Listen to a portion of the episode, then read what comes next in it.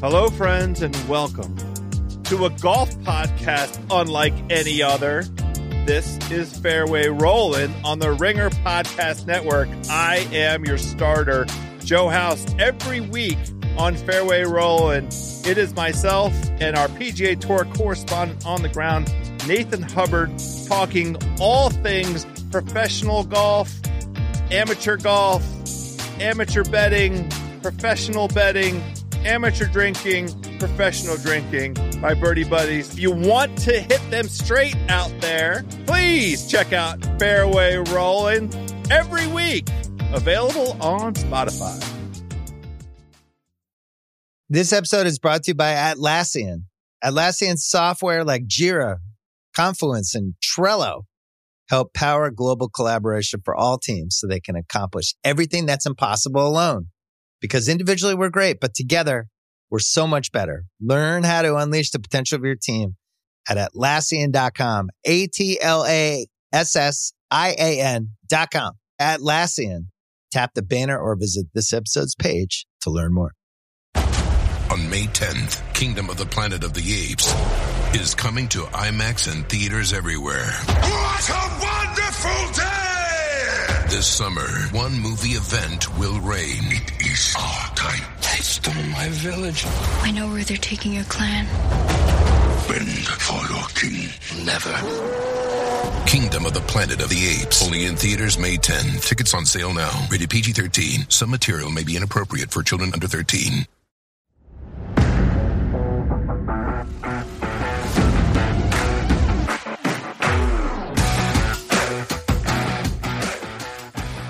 Guys, it's Thursday. It is June 1st. Basically the start of summer, I would say. Um, Mike isn't here today. He fell ill. Uh, He actually fell down, fell down a flight of stairs. The bottom line is it's going to be a solo show. Isn't that right, Mike? Why is the internet still not working? I've disconnected twice. I wonder how many people just disconnected the podcast Here's a- when they a heard lot. that. They were just like, oh, God, not again. If they didn't, they did after that little outburst. Two in a month? Here's what they don't tell you. You're all excited to have this kid. I'm like, oh, this is great. This kid's going to take care of me when I get old. He's going to learn how to sort cards and make my job easier. yes. What they don't tell you is he keeps your wife up all night occasionally. I feel like So that's last the one thing everyone does tell you is that the kid's going to not keep you up. when she's pregnant, they don't.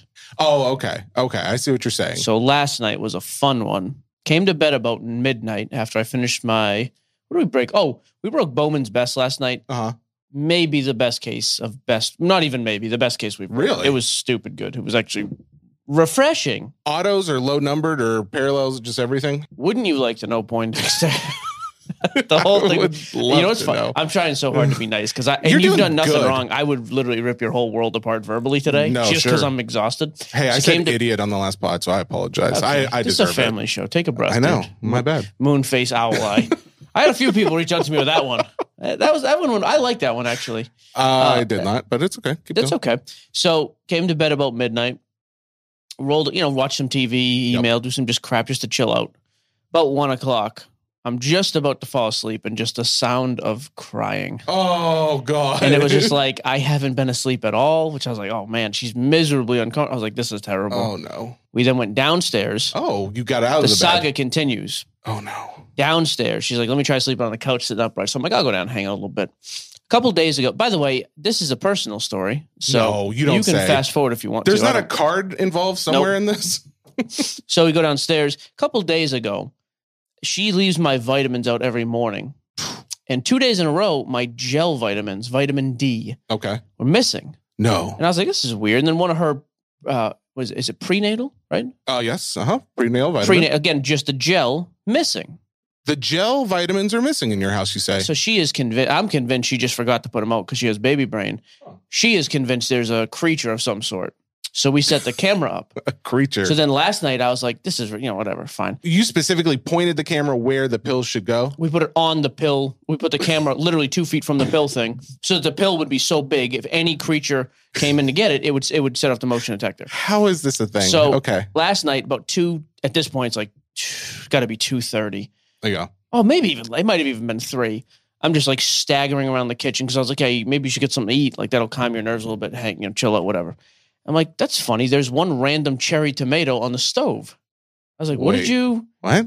And I noticed it's got a little scratch in it. The Demogorgon came through your house, took the think so. pills, So- through tomatoes. So then I was like, all right. I, I had made her a peanut butter piece of toast with peanut butter. Calm her down. wow. She didn't finish. I was like, you know what? We're gonna leave this on the counter because now I'm just curious. Yeah, absolutely. And so, so I'm also too like this. I'm just delirious at this point. I don't know what's going on. I'm yelling and screaming and singing and dancing and everything else you could think of. I think it's important to note too that despite your short stature, everything in your house is regular height. So nothing's really low. That's correct. okay. Like, you know, there's some people who have to build their homes lower to accommodate them, but that's I'm not five you. foot seven. that's not, you though. That's the average. okay. Why I just wanted to confirm Google average American height while I'm telling the rest of this. I so- don't think you'll be happy with it. I'm like, you know what? We're gonna leave the peanut butter out, the peanut butter bread out, just and see what happens. Yes. Five minutes later, I get up to get a drink of water, and there is a piece the size of a golf ball in the middle of the counter off the plate. Now I'm like, all right, there's something in this house. What? Dude, we go back on the camera, mouse. No, you have a mouse in the house? We got a mouse in the house. So we got some traps today. We're, Oh gonna- we're obviously going to decimate that thing. Dude, I don't know. It's been taking vitamins. It may live longer than you now. I didn't think about that. yeah. So I go back and watch the thing. And then what was funny is it came out again, and I'm standing 10 feet from it, looking at it. It's just eating. Oh, he is.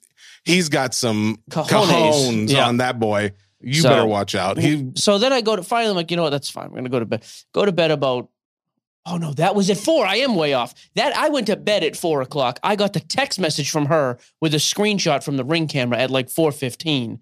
I go downstairs, see the mouse. This whole episode ends. I go back to bed about 4.30. Haven't been to sleep yet. yeah.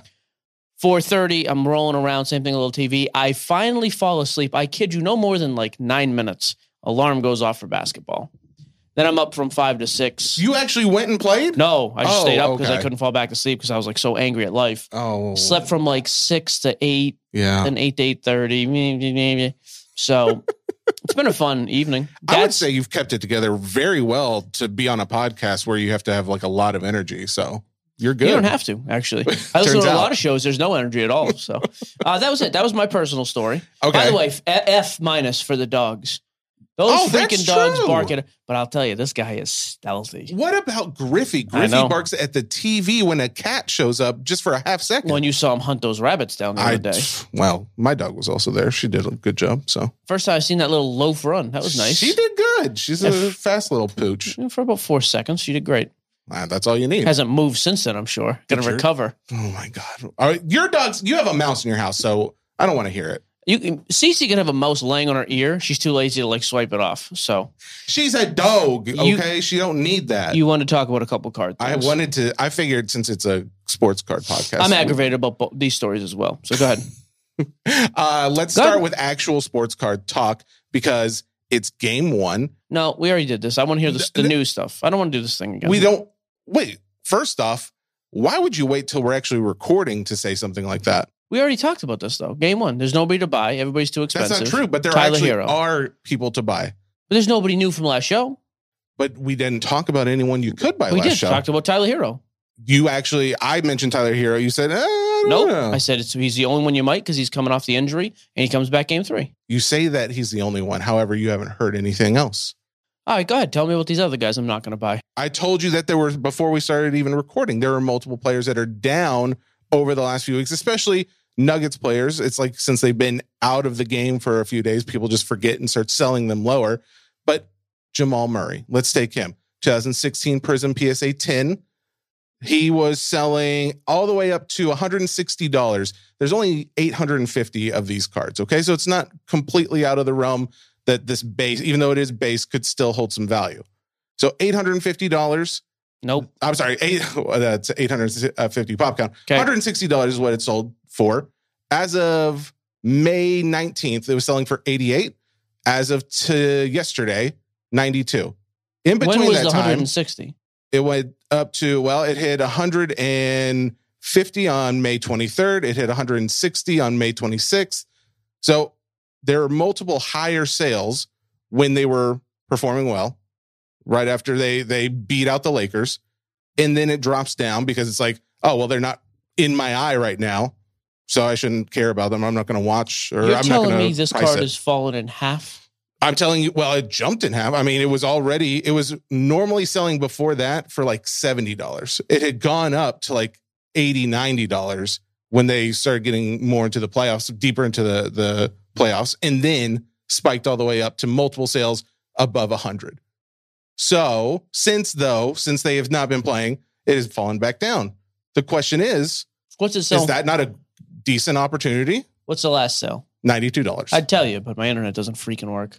here, here, let me show it up. Let me throw it up here. There you go. We can all look together for don't break, don't. Does that help? You have I a ba- you have a tendency of breaking things when you don't need to. Did that help when I smashed? How many times have you broken something that you had to go back and replace? It doesn't work. So I don't. Dude, literally, look. Car, ha! Suck on that, tech boy. Just I'm- need a good smacking, I, you child. no, I will never admit to that. No, you don't have to. So So it here's- just happened. Here's the data if you would like to look at it, or you can continue to pull it up there. That's fine. I trust my own data. That's fair. Okay, go ahead. So, obviously, point is, this guy's come down quite a bit. It seems like that could be a decent buy for a quick flip. Just a thought. I would love to get Mike Gioseffi's opinion on that.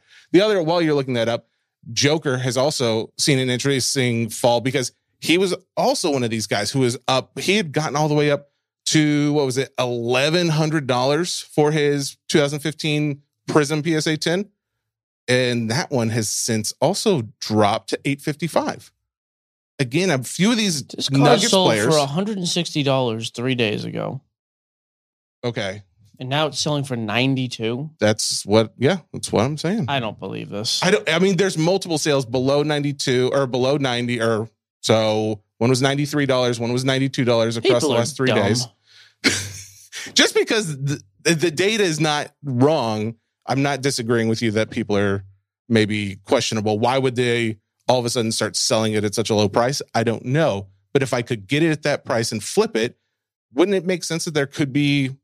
I mean, that's a pretty decent opportunity right there because it's not even that price right now is not even that low overall. Like even say they lose, it's not to say that price you couldn't get that price again when the next season started back. I just don't understand. Who's selling it for that price? I mean, multiple eBay well, there's, sales. there's also like. one on bids right now with 10 hours left at 122. On bids. It's already at 122. There's a buy it now sitting there at so 130 or best obviously the offer. answer is if you could, There's if you buy, can get these at ninety dollars, you, can. get it. You know, if you can, sure. There's another one at bid at 97 bucks. I don't So- get another one at 91 to all on bids. all on bids. So I guess some of this is probably the I've noticed that too, like going through because I've been keeping an eye on some wax that I'm interested funny, in. dude. There's only eight. Hang on, real quick. There's only 800 of these. You said in pop. Uh-huh. There's like there's got to be 75 to 100 for sale on eBay right now. I mean, this is the time, right? Like if you're gonna do something with that card, now's the time. So that makes sense. okay. And Again, then- my fear though is you buy him. When do you sell him? So that's the thing. You have to like if you own the card now, of course, that's you already have to be listing it like these guys are. But if you buy it now, I would say like it would be hard to buy like online and get it to you before the end, but it's conceivable.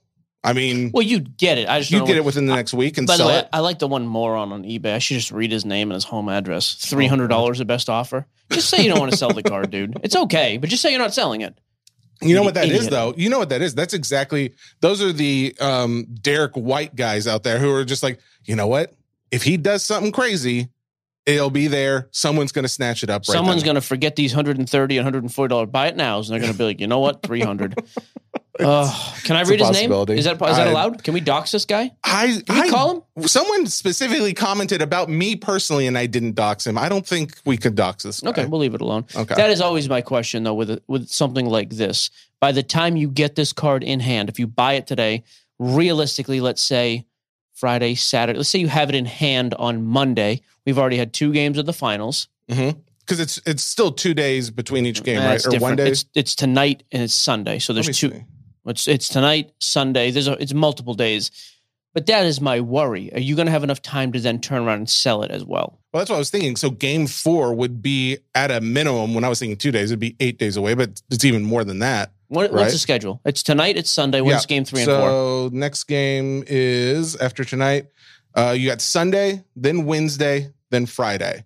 For the fourth game is not till a week, so it is still Eight eight, days days, from now. Yeah, okay.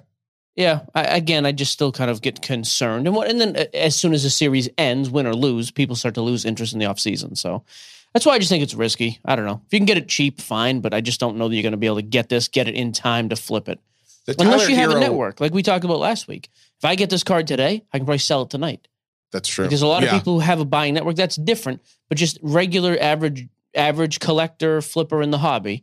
I'm going to get this card and put it on eBay for an auction. But I would say the average flipper is probably in like five different buy sell Facebook groups. You know what I mean? Like there's Maybe. probably going to be fair. a lot of places where they could go to to sell pretty quickly.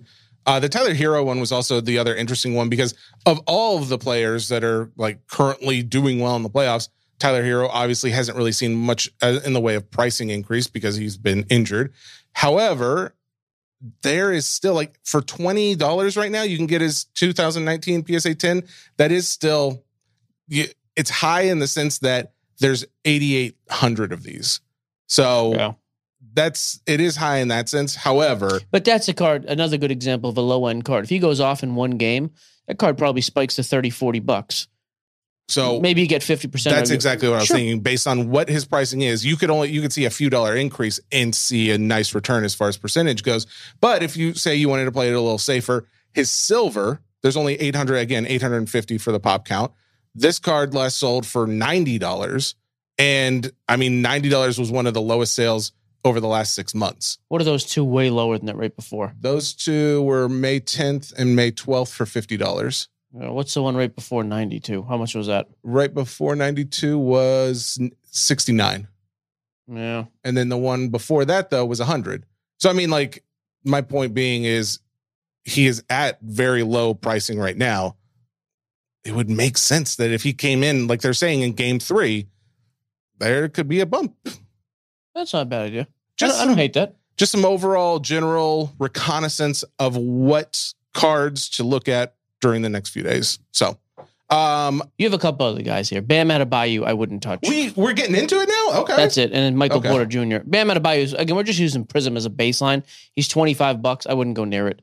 Michael Porter Jr. is eleven. I guess for eleven bucks you could because it's a slab. Who cares? But Now, the Yeah. only thing with Michael Porter Jr. is I would guess that that would probably be closer to like 15 or 20 because while it did last sell yesterday for $11, there looked to be like some other sales since then that have gone a little higher than that. So that may have been an outlier, maybe not. But either way, if you could get it for 11, obviously that would be a good deal. I do think Joker is probably a good buy in the offseason. I will say that. But I wouldn't touch him right now either. I just don't think it's going to be time to flip him Was it, uh, did I see Butler was named MVP of the Eastern Conference. of the Eastern Conference Finals? Yeah. the Okay. Larry Bird Trophy. The, and Butler, his pricing has maintained. See, that's the one you couldn't really do anything with, I don't think. I mean, over, I don't know though, because his market cap, Here's when the you problem. think about, Here's the problem with Jimmy. Okay. He is going to literally be the most quiet star in the league the entire rest of the year now. Off season, regular season. You ever heard anybody talk about Jimmy Butler in the regular season? Not before this. Not even this year. You didn't hear it. Nobody. Jimmy Butler's not. A, so that's what I mean. Why would I go out and spend money on him now? So my only thought is if Tyler Herro's market cap, if we're we're talking about specifically their Prism rookie cards, people have thrown in let's call it one hundred eighty thousand dollars for Tyler Herro. Jimmy Butler, he's the MVP, and he's at two fifty. I think it's conceivable that he goes higher than that as far as total overall investment, which just means more money going into that card, which could mean higher values, of course. So Yeah, I, I don't know. I, I still I don't love that. It, I mean, it's a Prism card for three hundred bucks. it's a low, but it's a low pop Prism card. It's not like one of these like mass produced What's one. the There's only nine hundred. Eh, it's not that low. But I don't I'm- love it. Yeah, I, I, don't mean, it's not it. as low as like a vintage card, but like for modern, that's pretty decently low. I just think don't. of the thousands. I just don't. Again, I Okay. just think it's too much money. And what is he going to do? I'm not saying, yeah, I'm not saying this is like a slam dunk investment or anything like that, but you just think if he does come Okay, through. sweet cheeks. Leave the freaking puns to me. Slam dunk investment. Get out of here. I didn't, I thought that was a pretty easy step one Go to, to, two, news but that's segment. okay. I don't want to talk about this anymore. Oh, you didn't even acknowledge it either. You just slyly snuck it. when Look, it's look how smart I am. good, I'm gonna just keep going. I'm just gonna sneak in a pun, and no one's gonna say a word. I don't And I'm know- just gonna carry on with my freaking yellow shirt in my little pocket here. Do you, did you think I, when you came in, you were like, oh, I'm working with Charlie Brown today? I thought I was gonna choke you out. Honestly. That's You all I could think about just was came in, physically didn't hurting say you. a word to you. Nope, just I like didn't talk to you. Put hands on him. Yep. That's all you thought. What has happened? All right, go to the okay, news. all right. Next, uh, before our guests, so we do have a guest, uh, Ken Griffin from Card Shop Evansville, one of our uh, more esteemed breakers on Card Shop Live, is going to be coming on. He's a big vintage guy, big knowledge base there, but he's also probably one of the better breakers that we actually know of as far as like overall process. So we're going to have him on in a few. Before that, though, we wanted to talk about something interesting. I have so I have uh, something for this segment. Whenever we start talking about theories or like, well, conspiracy theories and stuff like that, I feel like we needed X-Files something. music. Well, so I couldn't do X Files music because that could get us copyright stricken. However, I got us Michael. Do you ever wonder in a world where Panini exists and Fanatics moves in next door, poaches all their people, could someone break into their offices and try and steal data? Well, that's the topic of today's story. So, anyways, If you're going to do that, hang on. You have to start with. You've heard this before. In a world where if you start with in the that is the tone setter. Think about every time you've heard that. It opens the sentence. do you know how much I have on my plate right now? I get in, I'm like, oh man, I gotta get music going. Trust me, I, I, know it. Oh, stuff. trust me, it is. Don't a, it's a tough, me. tough life Don't for you twelve hours trust a me. week. I'm not. Oh my I'm not doing God. Anyway, so Panini break. I'd like. I'd like to hear what you have on your the plate. This would be nice. the Panini offices got broken into on Monday on Memorial Day. The- right after our right. Right. Oh, it was Monday. yeah, Memorial Day. Well, so uh, to be fair, that's when police wasn't showed up and until there was Tuesday? a report. I mean, I guess there's, it's possible that it could have come in Sunday. The reason you're probably wondering, well, why wouldn't they have already known that? Interestingly enough, uh, alarms were not triggered. And you're probably saying to yourself, why would, how is that possible? Well, that's a good question. I think a lot of people are asking that question because there's some theories going around that it could have been possibly a former employee slash inside job. Not to say that they're they've just got people going around trying to steal information at all times. However, if you are living under a rock, you probably are very familiar that Panini is losing uh, licensing in the next couple years to a company known as Fanatics. Fanatics has taken a few employees. Uh, I wouldn't say taken, but some employees have moved over to Fanatics. There's a lawsuit in place from Panini uh, against multiple of those employees because there were there were no exit contracts signed. So basically, just saying, you know, there was nothing protecting Panini from future lawsuits, as uh, or those employees for that matter, which is why they're getting sued because they conceivably could have taken data and there'd be no recourse in that situation. So Panini files the lawsuit, and now we're seeing a break in at the offices trying to destroy data and not take anything. Because at the time of the this reporting this is what June 1st we have reports from the police that say nothing was taken. As of that time they're still doing a full accounting but nothing seems to be taken. But one thing is for sure that multiple pieces of equipment were damaged including computers and servers which would house potentially a lot of company emails that maybe fanatics didn't want other people to see now, that is a theory that is nowhere near any kind of truth that we have. It's something that's been floated around, and it's just interesting enough that we thought we might bring it up on the pod today. I, I will tell you one theory that's floating around too that I just think is the dumbest thing of all time. The police report very plainly says there was no physical, uh, no theft of physical property, at least aside from destruction and mayhem. I think was what was used. Yeah. The first thing that came out is, well, this is Panini covering themselves now for not fulfilling your redemptions. Oh, yeah. Like I've heard this from so many people now. It's the dumbest thing going because right there, if that was the case, they would have reported a ton of missing stuff. Absolutely. Yeah. Nothing was reported. So and th- you think they would have that all insured too. So it's like if they. even if it was, but even if it wasn't, it would be in the report. Absolutely, yeah. So, so that so that theory is just dumb. Now, I think Panini handles redemptions poorly. There's no question about it. Cards are ending up for sale that have, are trying to be redeemed. People are waiting forever to get redemptions. It's a horrible situation. to be fair, we that story since we never really talked about it on last episode, that is being looked into, and apparently Panini has reached out to the people that that has happened to. So we don't know anything else. We've tried to get information. We'll still try. So Yeah, I mean, again, the, but the redemption thing is a total debacle, and it has been for a while now. But this isn't a ploy to cover that up. Like it just isn't. Otherwise, they would have reported, "Hey, all of these cards were stolen. There's your cover. Perfect." yeah, the other thing too about like, well, was it a former employee? Well, they didn't do any layoffs or firing at Panini. The former employees all went to Fanatics. So you mean to tell me you got a better, higher paying job? Because from the three I've spoken to, they're all making better money now. They went, got a better paying job, and then decided to come back and risk all that to break into Panini to steal intellectual property off a computer. That is the one thing I do believe is possible. Yes, absolutely. You're not thinking because you're not thinking about the fact that if they are one of these employees that are sued or could be sued for leaving, that maybe there were some emails back and forth with Fanatics that would have possibly broken contracts or taken oh, away Oh, okay. data. That's it. I didn't think about that. Okay. I thought it was like they're going to break into steal IP oh yeah, yeah. that they're then going to sell to. I wouldn't think. Yeah, I wouldn't think they would do that. Because because even that, my think would be, well, Fanatics is not going to buy stolen stolen or an, an intellectual property either. yeah. To but you're clear, saying they're your theory. Uh, the one of the theories you think could be reasonable is they went back in to cover their tracks, basically. Yeah, to be clear, I don't think Fanatics had any hand in this. I do That's think what I that struggle if, with too. Yeah, if I you just think that there's a possibility that there is a conspiracy theory and it wasn't just some vagrants, you know, in the area, then I think the the leading prevailing thought is it was maybe a former employee, maybe even somebody associated with the ones that are being sued because there's data that could be incriminating. okay. That's that's halfway reasonable to me. Okay. Um, even then, though, I just how many people are willing, like from the corporate world, without like, and I don't think most of those people have, if any, have criminal records. Yep. How many of those people are just like, you know, what, we're going to stage this high end heist and break in and risk all that? I agree. I, wonder. But I the Fanatics thing, I would just say you're nuts. Like Fanatics is worth enough money. If they were going to do this, you'd never hear about it. So I'm the- pretty sure there's ways a thirty billion dollar company can do things and not have it be on the news the next freaking day. Well, so do you remember when we were, I think we were at the Mint when I reported on the story. It was the eBay story where it was known by That's higher true. ups, including executives, of people within the corporation taking matters into their own hands, trying to uh, intimidate people that were basically talking bad about eBay, and it was having an effect, I guess, on their number, their bottom line. Still haven't so showed up at our door. We we bash them plenty. I never have those clowns show up over here.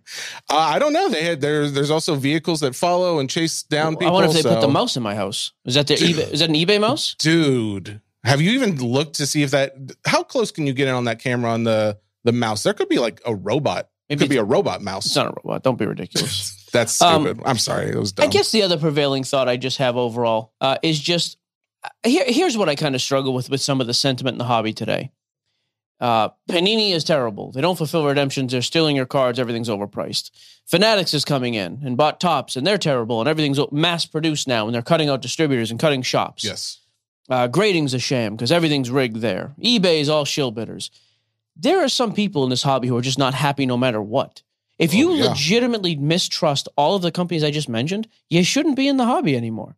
Like I if agree. you think that it is it, it is the fraud is that systemic, just Yes. leave. Like you would be such a fool. That's why, like I said, I've always had trouble with some people who criticize all these things, but then it's like they're still super involved in the hobby. If you really believe that, you wouldn't be. Like if I really thought the real estate market in Nashville was just totally fraudulent and being propped up by people for their own benefit, I wouldn't be buying properties and selling them like I do. no Because I'd be like, hey, this whole system. So I do think, again, this is just another example of a. I think this is a way blown out of proportion story. Everybody wants to be Well, first. but it's also a very slow time in the hobby It is uh, right and now Maybe so it's that's like something to do with hey it. we got something we can talk Even the There's a thing. PWCC thing, not for nothing. Like Fanatics buys PWCC. Mhm. It doesn't change any thought I've ever had in my head ever. yeah i don't think so Nothing. I, it could change going forward but yeah even then, it won't. I, I sell where I sell and I use what I use. I just, but even that was just like there was had to be like all this conspiracy around it and all these guys making video and content around. We knew this was coming. Who cares? What did it change? Sure. The hobby is exactly what it is today, as it was if PWCC was still owned by Brett and whatever him and his wife. yeah doesn't change anything. I, I think you're probably right. It's just such a slow time. It's like, man, we got to find something to just make this unbelievable debacle of a story out of and just theorize and all this conspiracy nonsense. I don't know. I'm pretty skeptical about things. The one area here, if you're telling me that some employees who are being sued, there's like damning evidence that was at the office and this was an attempt to cover that up. that's yeah I could look and say, okay, honestly that's the only thing i can really do I think that's what happened? No. Betting man, no. Is it reasonable? Is it possible? Is it the most likely of all the conspiracy theory things I've heard? Yeah, I'd give you that. Yeah. But like then that's it. Another thing, by the way, that just came on. Then we'll get to Ken. I know he's waiting. Like Alt announced yesterday that they had to lay some people off. Mhm. Again, th- the first thing is like, well, Alt's next. Everything's full. It's a slow economy. We're talking nationally about this whole debt ceiling issue. It is a real struggle in the economy right now for a lot of companies. Sure. The sky, like, it's not this end of the world. Everything is falling apart. Major conspiracy. Maybe the company just laid some people off. Well, the same thing with collectors. They laid off what eleven people, but I mean the same. Eleven. And they, but they also said like we're still very profitable. Of course this is, they just, are. they even hired on some other people. So But you know what Yeah. the headlines were today? PSA's next. Yeah. Oh, PSA's laying people. So what? Maybe those employees were just useless. I don't know. I'm just Yeah. saying. It, it, there are times we really, as a hobby, and the and us buffoons with microphones, just reach so much for stuff to talk about. It gets a little bit ridiculous at times.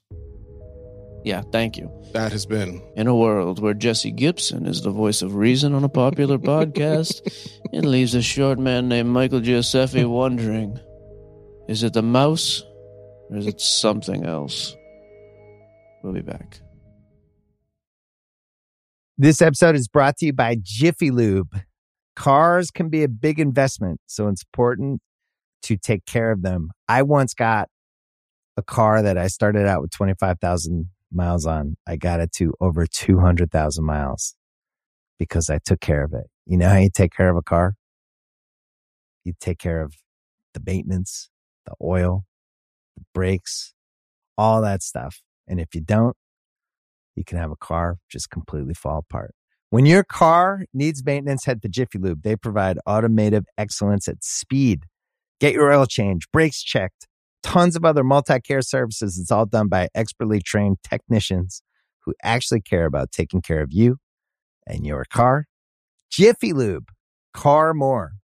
To find coupons and start an instant online estimate, visit jiffylube.com. This episode is brought to you by Cars.com. When you add your car to your garage on Cars.com, you'll unlock access to real time insights into how much your car is worth. Plus, view its historical and projected value to decide when to sell. So, when the time is right, you can secure an instant offer from a local dealership or sell it yourself on Cars.com. Start tracking your car's value with your garage on Cars.com. Ken Griffin, Card Shop Evansville, one of my favorite breakers, literally since I came into the hobby, the gold standard for breakers. How are you, sir? I'm doing well. Thanks for having me. Absolutely, man. Absolutely. Um, Was that a shot at me? No, here's the thing about you. You have a great mm-hmm. entertainment value, but it's funny. Okay. Ken Ken's uh, value is also on on par, but it's the shipping and everything in the back end that you don't see that I appreciate about Ken's stuff. So, Okay. D- could you say any I, different? I liked it better when Ken wasn't here. I'm just gonna tell you, I liked it better when he wasn't connected. So that's what I'm gonna say to both of you that's, idiots. that's fair. We did have a moment. Uh, you in the listening audience, well, you'll never know because of podcast magic. But Don't uh, talk, don't talk to them. we're we're here with Ken. Ken, you are more than just a a breaker. You are also a big vintage connoisseur. Is that correct? That's correct. Yeah, I've PC'd vintage since I opened my first shop in '98. So I bought my first Mantle rookie literally in 2004. Uh, Wow. I've been a Mantle addict ever since. I got the bug for vintage really early on. Uh, it's just never gone away. So Ken, what year was it? I told you vintage was gonna fail. So 2016? 2020, 2020, we were definitely having a heated debate that uh, vintage was going to zero. My son's sons aren't going to know who Mickey Mantle is, Nope. and You said this, Mike. there was I no just- store of value. And I was adamant that this is the most tangible market, the most liquid market, and the market that guarantees you four to eight percent returns, which then through COVID turned into four hundred percent returns. I Uh, stand by what I said though. Dude, at some point, here is my whole thinking behind this. Okay. At some point, someone's going to be like, I don't even know who Mickey Mantle was. My dad didn't know who he was. Why would I give a crap? I don't. I mean, so long as the sport's still around, I don't see that happening. I, I, Okay. apparently, it's not happening. Counterpoint to Mike's completely off take. Thank you. Yes, go ahead, Ken. We're not going to be here for that because we know who Mickey Mantle is. Our kids are going to know who Mickey Mantle is. Did you You're ever see Mickey? You never saw Mickey play. Pardon? You never saw Mickey play. I don't need to. The legacy is big enough. At the end of the day, we don't know anything about Cy Young. I'm certain, but you know that there's a Cy Young award. You say his name every year. The Hank Aaron Award's going to be around for our perpetuity. I would say there's very few people alive that ever saw Honus Wagner play, and he's that one of that the biggest. confuses stars. me as well. Like at some point, why wouldn't you? I I don't know. I don't know if I know confusion is I'm- tantamount to a car or a I- whole industry failing. I know I'm wrong, and I don't Okay. think it was ever going to go to zero. I understand there'd always be a market, but I did think at some point it's going to be like, oh, that's it. It's topped out. Nobody else really cares. No new people. But it's it's not true, by the way. Anytime you go on Facebook or anywhere else, there's like 30 year olds going, hey, uh, I want to buy this. I had a guy hit me up last night, our, our buddy Bryce, actually. Uh-huh. Hey, you still got that Mays PSA 6 rookie? I was like, dude, yeah. it- wh- why do you want it? Why do Like, you I, want don't, I don't understand. You should it. just start giving it away then, bro. Fine. That's Um, Anyways. card though that I'm guessing because those are like Mount Rushmore cards, right? The Mays rookie, the Mantle rookie, the Wagner's out of the price range for most of us, maybe not Mike. Um, How that's dare you? Dig. that, that uh, once you get a Mantle rookie, because I actually have a, a hot take that I think is really interesting. They don't really come back out. The pop report may be kind of heavy for say ones, twos, threes, fours. Most guys, once they achieve a 52 Mantle in their PC, outside of a life event, they're not going to sell it. Yeah, they don't move a lot. they don't move. So they actually the pop report the pop report is somewhat I would say flawed because again, even on the, the PSA tens, right? There's three of them. How many of those are for sale? Zero. Yeah, I've never seen one come up. That's fair. I liked it. I liked that Ken took a shot at me being the rich guy. He literally showed up to a podcast with a freaking Puma hat and a polo shirt. I mean, he is Like, the, look at this guy, the richest looking card guy I've seen, but that's fair. I uh, I mean, mean, he was right though. Overall point though, th- that take is absolutely correct. Like ever since, uh, granted, COVID was insane, and I'm upside down on both my mazes because I bought the absolute peak of the market.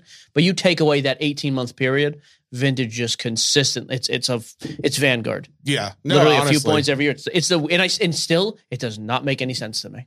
But in all sincerity, do you want to even move that Mays? I mean, is it something you think no, about, or is O- it only a store no. about? That is those cards. That is in the lockbox. Mhm. Those cards are only sold if a crazy event happens in my. li- Hey, I'm desperate for cash. Mhm. Cards get sold before kids get sold, um, or if there's an I would unbelievable hope that's spike. the case. Like if that, but I but I paid, dude. I paid a stupid. I, I think I paid forty grand for that Mays. May, maybe even more than that. It's actually probably in my card letter. what's I'm- it valued at now? Twenty five to thirty. Okay, And then the 52 we paid 19 for, and that's like 12 ish. So I'm, I'm, but again, so the only two, if, if something just terribly goes wrong in my life, fine. Or if there's an unbelievable crazy spike, yeah, I would sell it because there's other stuff in there, the same thing. Like if I had a high grade Unitas rookie, but it is true. As much as I thought, hey, the vintage market would fail, Mhm. after 2021, I was like, you know what? I'm actually going to buy some. I'm clearly wrong about this, so I'm going to buy some pieces and put them in the bank. It's super important. I know you said that the vintage goes before the kids. Does the vintage goes before Jesse? If vintage is gone, if vintage is gone, Jesse's been dead for years. Oh, let me see here. By the way, that is. Oh god, yeah, it I did. I paid forty for the Mays. The only card I'm more upside down in, uh, than that card is the Jordan rookie that's in the box. So if That's vintage, fun. if we're always preaching, well, I, I shouldn't say we because I don't know if we always do, but I think at the end of the day, you go after the goat, right? Like the the greatest of all time in just about anything is what many long term investors think of. I think this is the exact same. That's what vintage is. Is just that philosophy, but completely. That's that's all vintage is, is going after the goat. I guess. I mean, I guess there are some people who complete sets. That's something that you've done before, right? Can you actually on the app? You've done a few set uh, breaks Set of some of these old old sets, right? Absolutely. Yeah, I've actually built every set from 51 to 79, including all the Bowmans and all the Fleers. Um, at one point, I owned every single card that was 51 to 79, uh, including Are like you the serious? and Ted Williams short print that most people don't even know exists. Whoa, whoa, whoa! Is that card- you have the Ted Williams, the one, the Fleer Ted Williams? No, no, he's talking the card number. You're talking card number one of the Bowman set, right? Nope, I'm talking 54 Bowman card number 66. It's a super short print. It was taken Oh out of yeah, yep. Jimmy Piersall was put in place instead at card 66. Um, but it's just one that most people haven't seen. Just like the 63 Fleer checklist, most people haven't seen that card. They're just really, really hard to find. That's the one I thought you were talking about. In fact, the only reason you're wondering how how does Jesse even know about Ted Williams never being officially issued in the 1963 Fleer set list? Uh, I have something that I wanted to do with you and Mike, since you guys are obviously going to be way more knowledgeable on vintage hang on, than is I would the be. game? I wanted to do a little quiz with you guys. Let me do this thing because I have one more segment. Then we can get into the goofy stuff. Okay, this isn't goofy. This is entertaining, but whatever. right? Goofy. There's a difference. Every Disney called. I've got a big hot take on vintage that you guys really need to hear. Oh, let's hit, hit the vintage hot take because I'm going to switch gears. So I've been buying vintage on eBay since 1998. And if you have Mike money, you can buy every mantle that exists from 51 to 69 right now, right today. You could buy got enough money in your PayPal, you can hit the button. It's over with. Okay. Of course, by the whole population if I want to. Oh my God, you are not that rich, bro. No, not even close. Is that why I had to have my paycheck post dated from you this week? things happen? By the way, it's not a paycheck. He just holds on to the account. Okay, it's equally my money. It's, It's the a whole paycheck. story. You get 1099 as an employee, as a subcontractor. Because we agreed on that when we set up everything because it would be better for taxes. I'm so sorry, Ken. I interrupted your hot take. 1998, you have Mike's money, you Go buy all the mantles. go, Go, fetch ahead. me a coffee. hate you so much. So, so I've been buying mantles since 1998, and a lot of collectors I know have as well. So, what happens once you have the 51 to 69 run? Because there's only so many, right? To me, I kind of equate collecting vintage to playing golf. I'm not a golfer myself, but I know that people who play golf say it's the unbeatable sport because you can always improve, right? Unless you hit a hole in one 18 times in a row, you can always improve. Vintage is interesting because even Mike's Mays, he could eventually put some money with that, trade into a seven, and next now you have a seven. Again, there's no end to it. But with Mantle specifically, because he's kind of the Mount Rushmore, I've personally started dipping my toe into more of the oddball mantles, like your potato chip cards from 1954. Oh, hang on here. What is the uh the dandy? Wasn't that one of the potato chip ones? Yeah, 54 Dandy. There's one on eBay right now for 150000 for an eight.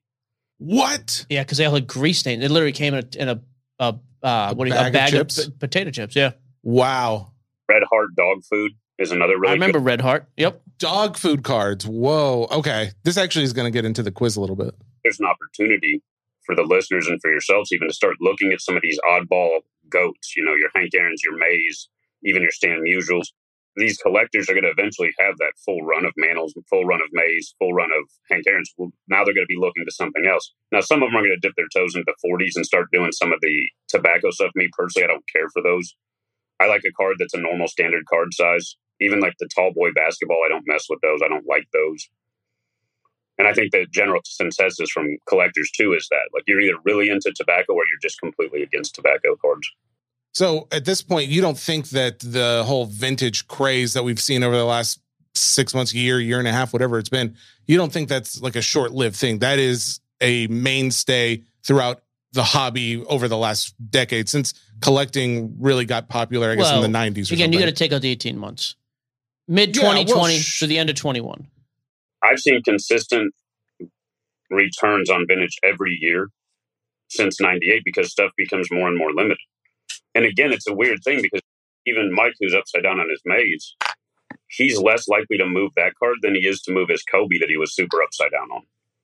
You know, because again, that age is like you look at it and you're like, you know what? It can probably get back there. There's a world where I can trade this thing out. I can put some cash with it. Next thing you know, you're into a Mantle rookie PSA 2. Because that is one thing you can't buy with these other cards like these like the kobe you can't buy the age that these have like the rarity that comes Sure. from having it over uh, multiple decades And you I just got to the wait it out bigger than what than it's perceived because again, a lot of this stuff's not available. My mantles are not available. They may show up on the pop report, but I'm not selling. Right. Yeah. Not, not a ton of accessibility there. All right. Let me switch off the vintage thing now, Ken. I, I kind of mentioned this to you yesterday when we were prepping. Wait, no no no no if we're gonna keep going like let's do the vintage thing if we're gonna change subjects let's wait We are. We're done with vintage. no because i've got the whole vintage quiz do your quiz then. you know about this i can't help it that Well, I you just don't said I want to remember. talk about wax and we are going to do it, and then Ken had his hot take. we talked about we said Go we we're ahead. talking vintage first this is included in vintage you cannot change subjects You certainly absolutely can. insane Yeah, All I know. right. What a what a craze that would Okay, be. you know what? Put your money where your mouth is. Who do you think's going to win? You or Ken? what is? I don't even know what we're Vintage. doing. It's it's a. qu- This is a quiz going over vintage Ken. trading cards. Ken, absolutely. Oh, Hey, let's I talk about you the would two, have more. Can I take me, please? I thought you would have more confidence in yourself. Let's talk about the 2004 Red Sox roster. I'll put my money on me. I mean, you're, this is in his wheelhouse. I, to be fair, a lot of this is a little. Some of this is for the audience as well, because audience gets to play along just like you do. All right. let's go. Great. I'm sure they're excited. Mm, Let's go. I am so close to Is it over first there. to answer? What is it? So uh, this is how I figured it would be. We could do first to answer. How about that? All right. If you need it, I have multiple choice, and if you don't want it, I just have the answer for you. Okay. So now I am, I'm going to throw off a couple softballs for you and the listening audience. First question. All right. Very easy. What company produced the first baseball card in the mid 19th century? How is this possible that I have no of you? idea. Mid I'm midnight. Uh, Goudey gum. That is incorrect. You're talking the 1800s. Yeah. I assume it'd be a tobacco company, but I don't know. No Oh, idea. they said, yeah, that, that's a terrible question. Yeah. This is not a terrible. If you're a vintage guy, you you don't want to know who the first was. Well, you're Heck- talking a hun- you're talking a hundred years before we're talking about. That's I why. just figured. I Okay, figured that's you guys might it? know. It's Peck and Snyder. Okay. What it is? Obvious. Oh, oh, Peck and Snyder, there they are. Is it, is it a tobacco company? Uh, yes, I think it is actually. I get a point. Thank you. Next. No, you know that doesn't count. All right. Half a point. All right. Next question. All right. Who is featured on the oldest known hockey card? What in the world are these questions? This Do you is want only baseball? Do you want only? Ba- I, can just go. want questions that don't suck. Rocket Richard. Maurice Rocket Richard. It is William H. Holly Dilly. You ever heard of him, Ken? The Winnie Cooper autograph card from Big Bang. That's not even close. That's as relevant as these questions. That is not even close. All right, fine.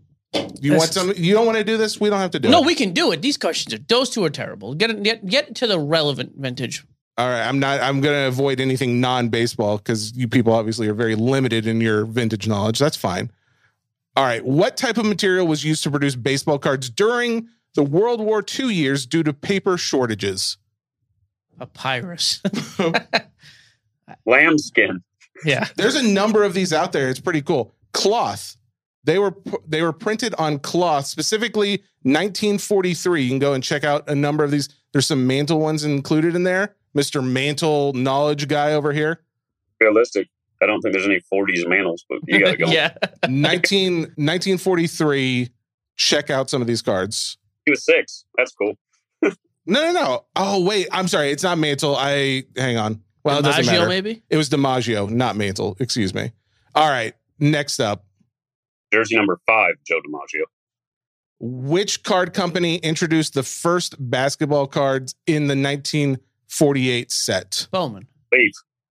Bowman. Oh, it was Mm, Bowman. Hmm. Mm. Well, falling apart there. It's okay. Um, the no, this is not if unless it's a sport specific thing. I can't even ask you because I know you guys are gonna freak out. The rookie card of which basketball player was released in the 1980 Topps set, which had three unique players come on it. on. Jordan Julius Erving. Come There you go. on. Ken Yeah. got it. That's a speed one. No, Ken can have that. He knows. Please. How in the world would you not get that? I knew when you said 1980. I'm trying to have some sympathy on this game and on mm. Ken. Which rare baseball card from the 1914 Cracker Jack set is often mistaken as a printing error because it features the player in an awkward pose? Napoleon Lajoie. Is that a real player? Nap Lajoie. I- Ty Cobb. Not Ty Cobb, Joe Jackson. Shoeless. Joe Jackson. I'm going to go ahead and we're going to end this game. Oh, no. Do you have anything? Let me ask you a question. Are there any questions relevant to the conversation we were just having? The mantle, the Mays, that era at all? The yeah, sure. I've got a few. Hit us with a few of those. 1952 Topps Mickey Mantle card is considered a key card in the hobby. What makes that card so special? First Topps rookie. First Topps rookie. Yeah, Okay. They threw away the high numbers in the ocean. There you go. that's true. Very true. Let me pose one to you, Sports Boy and Mr. Gioseffi. What is Mantle's last Topps issued card? What year? While he was playing or no? Like you're not talking about like 2022 Topps inserts, No. right? Playing year. Was it 68? Oh, I was going to say 63. I have no idea. Both those are wrong. It was 1969. He has a white letter and a yellow letter. That's right. I know the card. I know what you're talking about. I. Darn it. Is 68 the one with the dark border? Uh, it's more of like a beige, yeah. Yeah, yeah, yeah. Okay, okay. Uh, that's yeah. I know what you're talking. Okay, 69. I was close. All right, there you go. Okay, Try, back. the last time I try and have fun. Thank God. Back to reality, Ken. Two questions. Products that stand out to you as value, good ROI, good products to break right now, and good products for people to go out and buy as personals right now. They could be the same or they could be very different. I'm really contenders up at football 2022, though I liked it a month ago at the price point around 300, 350. Now they're up to around 475. I think they're sucking some of the value out, but there's a big yield on those. Um, I mean, you're getting two autographs per box. They get the inserts that are seeming really nice. Um, I like that as far as football.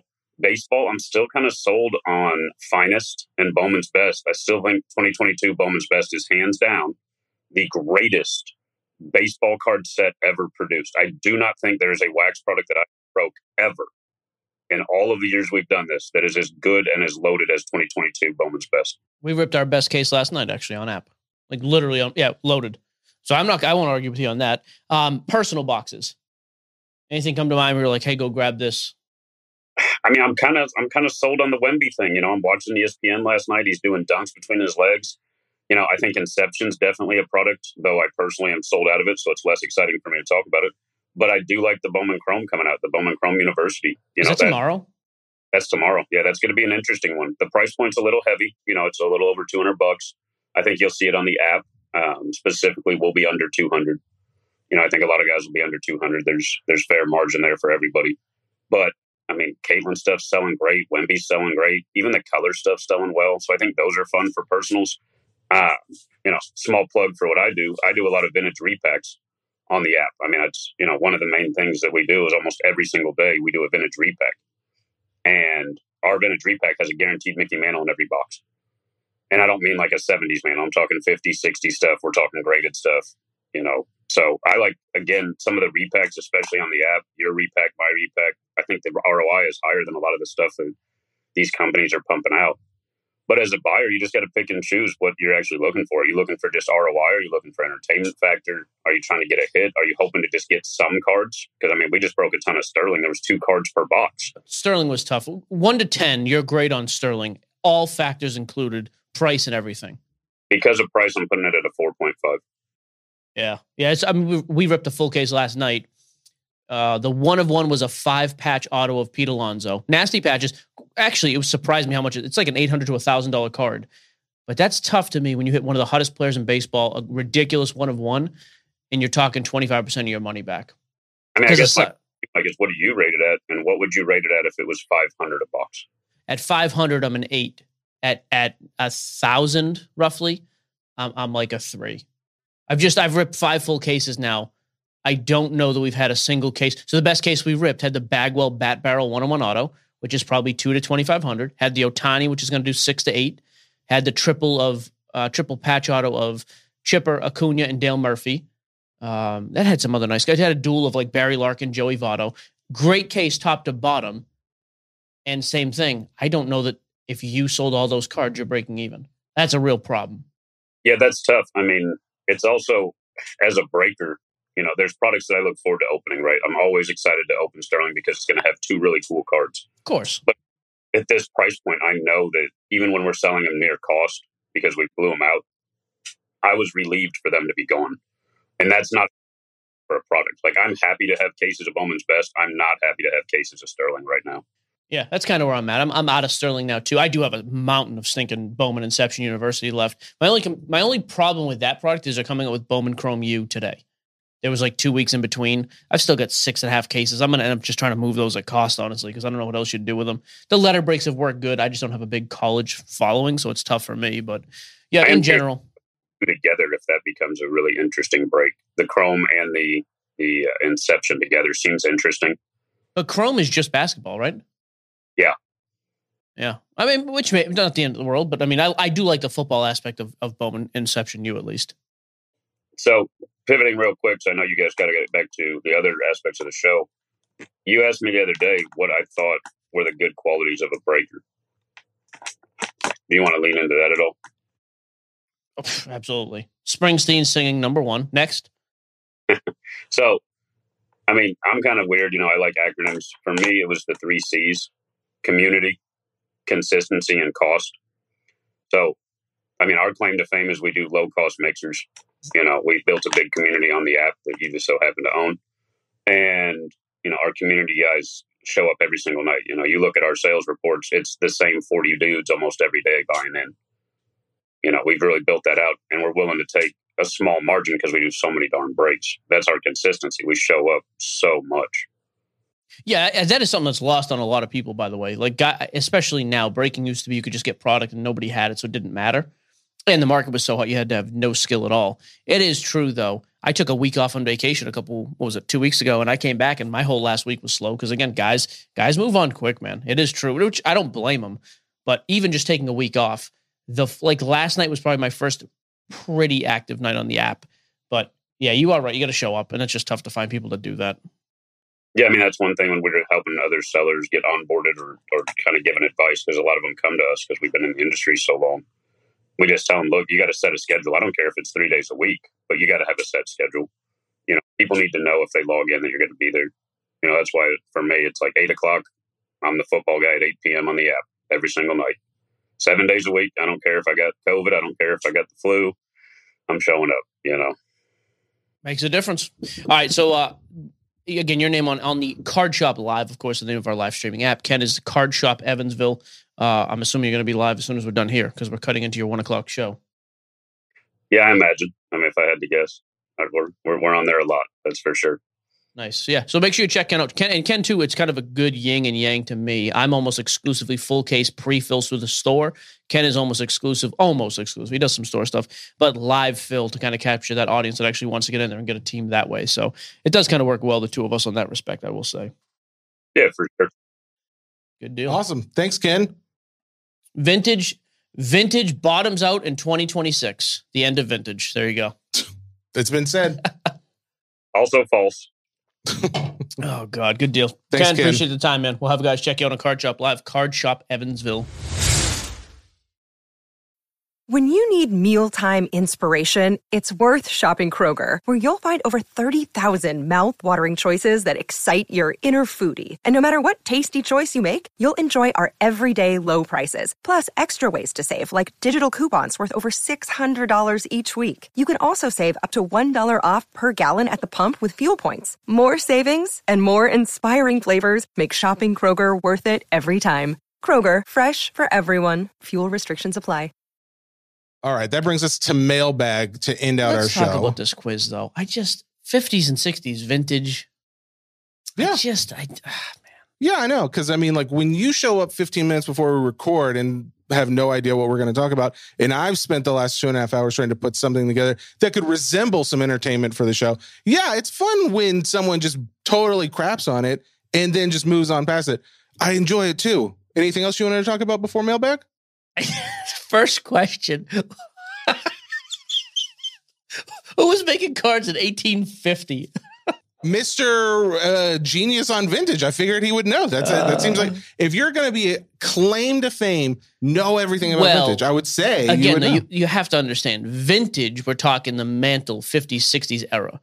Pre-war is a whole new is a whole different category. Well, I mean, so like the the whole thing with the bird card wouldn't be necessarily considered vintage either. I'm just Bird talking is like about the anything. last. Bird is like the last of the vintage. 1980 for most people now is like the last year of vintage. Sure, I understand. I'm just lumping things into a category of older cards. Okay, I Okay. appreciate your effort. You did a great job. Yeah, no, I appreciate. We're that. very Thank proud so of you. much. Everybody That's, loves uh, the game. really good of you. I didn't even get a chance to use. I even had flipping. Do it now. I had sound effects for Ask right another and question. wrong. Let's do it right now. Do you have another question about like a relevant vintage period? Do you apologize for being rude to me?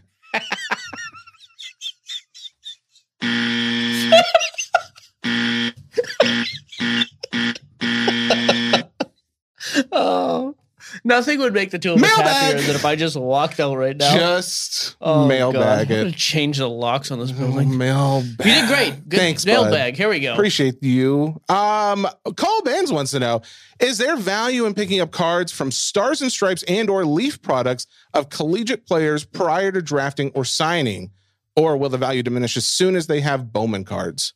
Yeah, so stars and stripes, those products he's talking about are like years before they're even a prospect. Like stars and stripes has like high school kids in it who are not even close to getting drafted. You can, it's just a total crapshoot. Like it's a crapshoot with established product uh, prospects. Mhm. Eh, You're just multiplying the odds of difficulty going back before that. So, yeah, Someone asked. Uh, it's actually, cheap though. I will say it's cheap, and if you're super patient with it, Mhm. you can do that because there are. I'm trying to think because there are some guys, even like Elite Extra Edition is a product that has crazy like young young guys. It's not the worst idea. It's just, eh, yeah, I don't know. Well, even with your experience with breaking Bowman University, it, at this point, or I'm sorry, Bowman Inception University, do you feel like there isn't there's still a demand mainly for uh professional uniform Of course, like that? hundred percent. It, There- this there did is not a- change that. There is a. It has. Well, it has a little bit though. Again, we could go. I always go back to Happy John. hmm He likes his college sports. Now that things have college logos, it's made a difference. So it has definitely increased. The demand for college sports now that they have logos and rights to the teams Mhm. has made a big difference. But the demand for, for pro is always going to be much higher across the board. Feel like we missed out on an opportunity naming him Happy John instead of Happy Harden. Like It the alliteration, it No, flows no. so much better. No, no, Happy John's a good name. He Mm. wasn't that happy yesterday. I'll tell you that in the team meeting. Really dragging us down.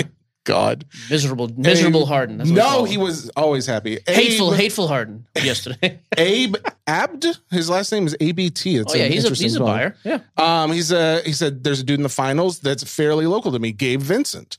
He says, but not being a huge basketball guy, I have no idea what cards to even look at. Uh, but buying a card of a local guy in the finals makes the finals all the more interesting for me. Looks like he doesn't have any real rookies in the regular basketball sets like Prism.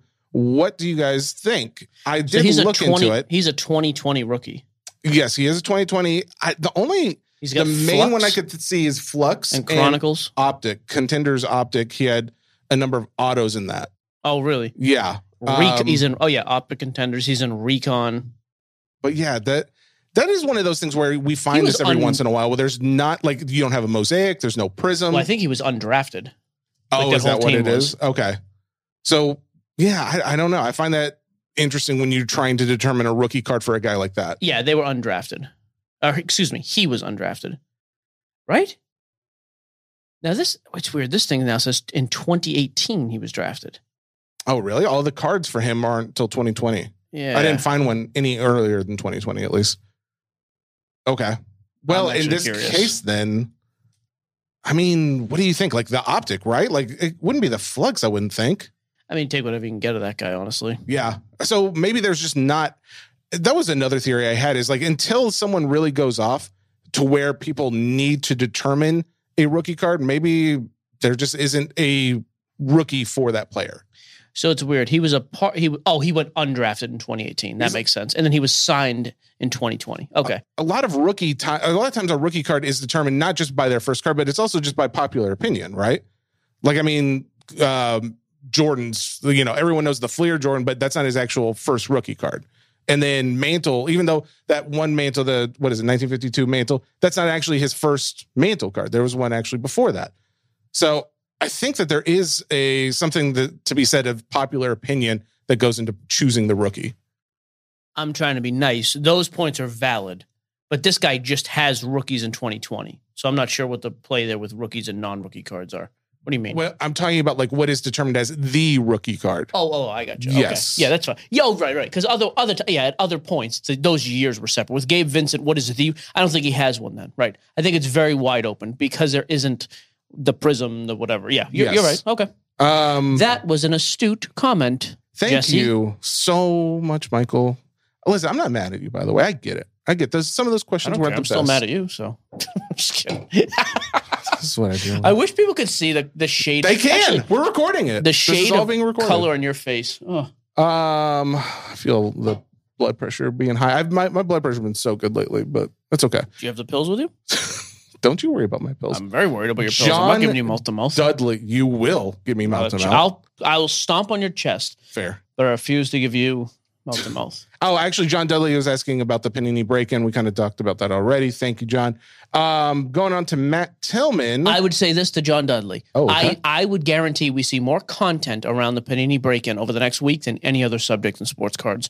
The most popular, probably. Yeah. Oh yeah, just ridiculous. Uh, Matt Tillman wants to know what do you all think about? I'm sorry, what do you do with all the base cards that you win in breaks? He's asking me specifically um, because obviously I. Pile them up on your desk. I mean, you I do. I typically like I I have them organized now here at the office. I also have some at home that are mostly organized. Anything decent value, I try and keep in one area. Um, if it's just somebody who I don't want to get rid of, that goes in another drawer. And if it's just a bunch of base, I kind of let my daughter play with it. She loves just hanging out or, or pretending like the cards have a ton of value. To her, she still thinks they do.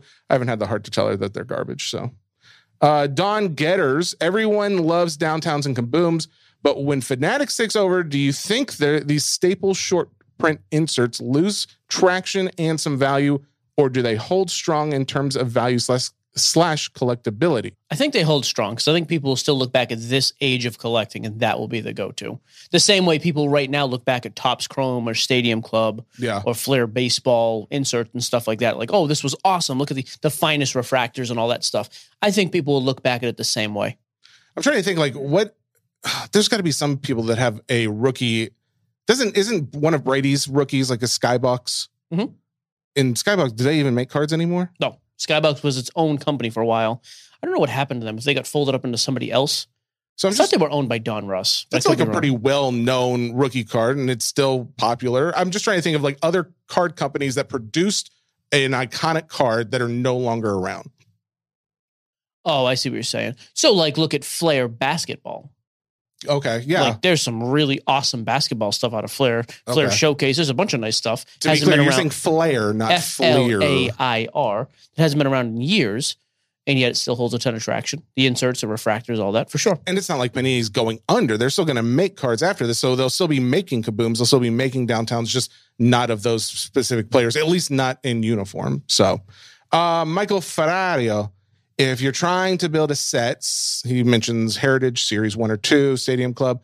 Does it make sense to buy wax, or are you better off just waiting for a few weeks after the release and buying off eBay? You're always better off. Buy. If you're doing just sets, always just buy the card. Buy the card. Yeah, always. You're gonna pay Well, way. I mean, isn't Heritage the one that comes in like the big, like there's a ton of cards? um, it still comes in hobby boxes.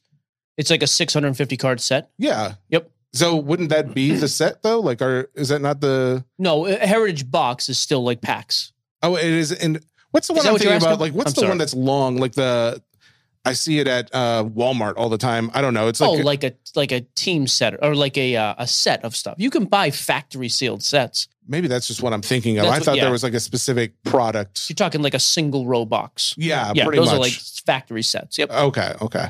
Uh, let's see. John Loriati, would you agree in general speak in generally speaking, a Beckett Pristine 10 black label holds more weight than a PSA 10? I'm not a fanboy of Beckett, Not but I close. feel that the Beckett should maintain a higher value than a PSA 10. Well, black yeah, but- label. Well, yeah, but you're not compa- You're so John. You're correct, but you're not comparing apples to apples. A PSA 10 is a gem mint. A Beckett 9.5 is a gem mint. A Beckett 10 is a pristine with a gold label. The Beckett Black Label is the highest selling graded card of anything. Period. A black label outsells any other, but it's not an equal comparison. For every 500 PSA 10s you could get, Mm-hmm. you might get one Beckett Black Label. Yeah. So that's so, it's, it, so does it outsell it? Yes, but it should. You know, if if this is a hundred dollar bill, is it worth more than a twenty dollar bill? Of course. It's like the same with the SGC gold label, essentially, like because those are all going to be valued more than a PSA 10 as well. But is it- yes, correct. I would be curious to see because I mean it's so rare. I don't even know if you have very many cards that have both a black label and a gold label. Even if they did, the black label would outsell. Black label is the single highest selling card grade of any. Because it's the best- continues though? Yeah, that's the one. It's such a good looking card. It's stupid. No.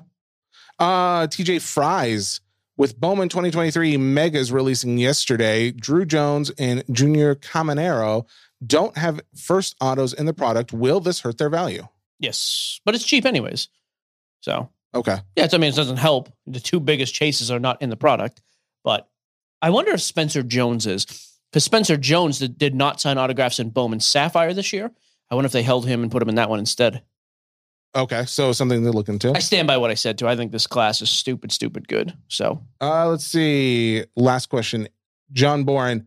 If certain Panini products don't continue or only continue unlicensed, like Donruss, Optic, Mosaic, and Prism, do you think that could hurt the long term value of their older cards? I think that's kind of like the I similar. I do wonder, like a flawless Giannis auto now. Mhm. If this is the if next year is the last year we see it, but they continue to produce them after that, but they're not logoed. Again, that's a bad example probably because they won't be able to use Giannis. Um, I don't know. I mean, I think then it kind of just adds like a scarcity to the ones that do exist. I guess would be my my thought. Yeah, that- I think it kind of goes back to what we talked about with the other cards as far as if you don't know what the rookie is. I mean, or I'm sorry, if you if the company's still around making cards, But even if it's not, Skybox isn't around. but Like, I it still but- has and it still has value, right? Yeah, so that's, what I mean. I don't, you know, Yeah, I, I don't know. I, I, I think what's going to struggle is I think Panini baseball this year is going to struggle. Certain products, especially because guys aren't going to know what to do with them. Yeah. You know, like like we've talked about before, Donruss to me it was like a cheap way to get the rookies and prospects and everything, current stars, and it's a cheap way to get in. Now there's no current players really in it. Um, Panini three and two though that comes out in two weeks, I think. It's just Hall of Famers and prospects. I actually could see guys still being like, yeah, we'll, we'll pay the same for this as we would have last year because I'd rather just have Hall of Famers and, and retired legends and, and prospects. Sure. But I think it's the other ones are going to struggle. The optics, the mosaics, the prisms, the Donruss, the the set, the the cards like that. Because again, the chase has always been the rookie, and now you're saying it's not an option. I Yeah. think those will struggle heavily. Well, I think we saw basically this year and late last year as demand came down from the 2022 or 2021 pump that some companies started removing some product lines. Remember, like I, Panini removed a few product lines. I don't remember the names of those Topps sets rid of like specifically. seven. Yeah, Topps got rid of a few. So Or I mean, nine? it would make sense that as demand goes down, you're going to remove some of those sets. So yeah, But if I I continue to say though, like this year, flawless baseball was still just uh, retired vets and prospects. I'm in on that. Like, I mean, would I like there to be rookies and active Sure. players? Of course. But Jeter and Trout were, have have been top exclusive signers for years, anyways. So, So, yeah. or actually, I think forever. I don't think they've. I don't think either of those guys have any Panini autographs at all. So I, I'm okay with it. Like you look at the sales sheet for three and two. It's like Buster Posey, Mariano Rivera. I think Griffey was in it. Ichiro, and then you had some, some young guys as well. You got uh, Volpe, um, Jordan Lawlar, uh, oh, Jordan Walker. I'm kind of just like I. I think those still probably sell well and do okay. So okay. Well, good to know for the guys who are still collecting that. what are we doing next week? We- Um, next week we have we do have guests. Man, I feel like I should know. I don't have it off the top of my head, but I'll look it up. Um, it's a normal schedule. There's a week after that. The schedule's going to be a little uh Wonky. a little wonky, but we still have two episodes every. I don't think we have another week where we have less than two episodes a week. So no, no harm, no foul there. Monday's episode. Actually, I don't think we have a guest. That's the first time we haven't had a Oh. guest in a little while. But there is someone I'm actually reaching out to. And that's one of the things I reached out to the Facebook group for. And guys, if you are hearing this and have someone in mind, message me directly if you don't mind. Uh, any suggestions for guys you want to have on the podcast? And then I shameless plug. I have two open breaks on the Card Shop Live app right now under Sports Cards Nonsense. We're doing Bowman tonight. We've got 2023 Bowman Hobby PYT. It's like six or seven teams left. And we're doing a 2023 Bowman Jumbo. Just real quick on this one. I've started this new style of break that I really like. Instead of just being a random team where you randomize the list, that's who you get. We do draft your team. So 29 guys go in because we combo a few, and then we add the paper base say you buy spot one, I buy spot two, so on and so forth down the line. All 29 spots fill out. We take the list of names, randomize it, and it goes fantasy football style. Whoever comes out on top, you get to draft the team you want first. Oh, I kind of like, but you would want to do that live, I assume, right? Like, You want to do it live, but this is expensive, so we're not doing it live. Oh, the only okay. difference is too is we're going to put an autographed jersey box in it and open that first, oh, okay. then do the random. So like, but it's multi-sport. So if it's a basketball jersey, it just gets a random to the whole break. Sure. But if you pull out like, let's say it's a Julio Rodriguez jersey, Yeah. maybe you weren't going to take the Mariners one, but you might take them one now because you get the jersey and you know that ahead of time. Makes sense. Okay. I don't know. I've been that's, getting really a cool idea. I just been getting really bored with like the same formats of stuff. So I'm like, I don't know. You got to try new stuff now and again. It gets really. I think that's what helps with both of us is that like we both get easily bored with some things, so we want to change things up. That's that was the whole idea behind like a quiz. Like a we don't ever do that, but I didn't hate it like by the way. I hope you know that was no, part of the. I shtick. do, I do. And here's the thing: going through, I d- I had a lot of those questions already laid out, but when I realized like, oh, we needed to tailor this, that's where I was like, Swift. oh, I needed to go back and redo that. So in the future, um, I'll change that up a little bit. I did want to throw out since we're talking about breaks. If anybody is interested, um, Mike got a Are number of Topps Chrome Star Wars. I would love to break it. Uh, I just want to do these as box rips though. So if anybody wants to buy a box, hundred and forty dollars. Um, actually, one hundred forty-five. I forgot. I got to charge shipping since it's not on the app. I'm going to break it live on Instagram whenever you want it, unless you just want to buy the box straight. But Could do packs. Do like three, four packs at a time. well, that's if no one wants to buy boxes, then I'll do that. But yeah, if you uh, if you want to buy a box, hit me up again. You can either reach out on our socials on the Sports Cards Nonsense or reach uh, on Messenger to me. So, oh, last thing I do have to at least say thank you, uh, guy listener named Bernie. I always called him Bernard. Apparently, he corrected me. Uh, he sent me over a Steven Spielberg rookie card, which you would think was from Jaws, but apparently he says they did not make that in Jaws uh, or put him on a card. So this is from Close Encounters. So he sent me that and a Kakao, uh, a redemption card. So For what? I have not redeemed it yet. I just opened it right before we started recording, so I don't know. Hmm. I'm excited. He hasn't scratched it, so Anything for me or uh, thanks, Bernard. he didn't have the. He's he was it was non-sports. Sports Cards Nonsense brought to you by the Ringer Podcast Network, powered by Spotify. We'll be back next Monday. I will predict the next time we are on air, the NBA Finals is tied at one game apiece. Oh, now 2-0 Nuggets. Goodbye.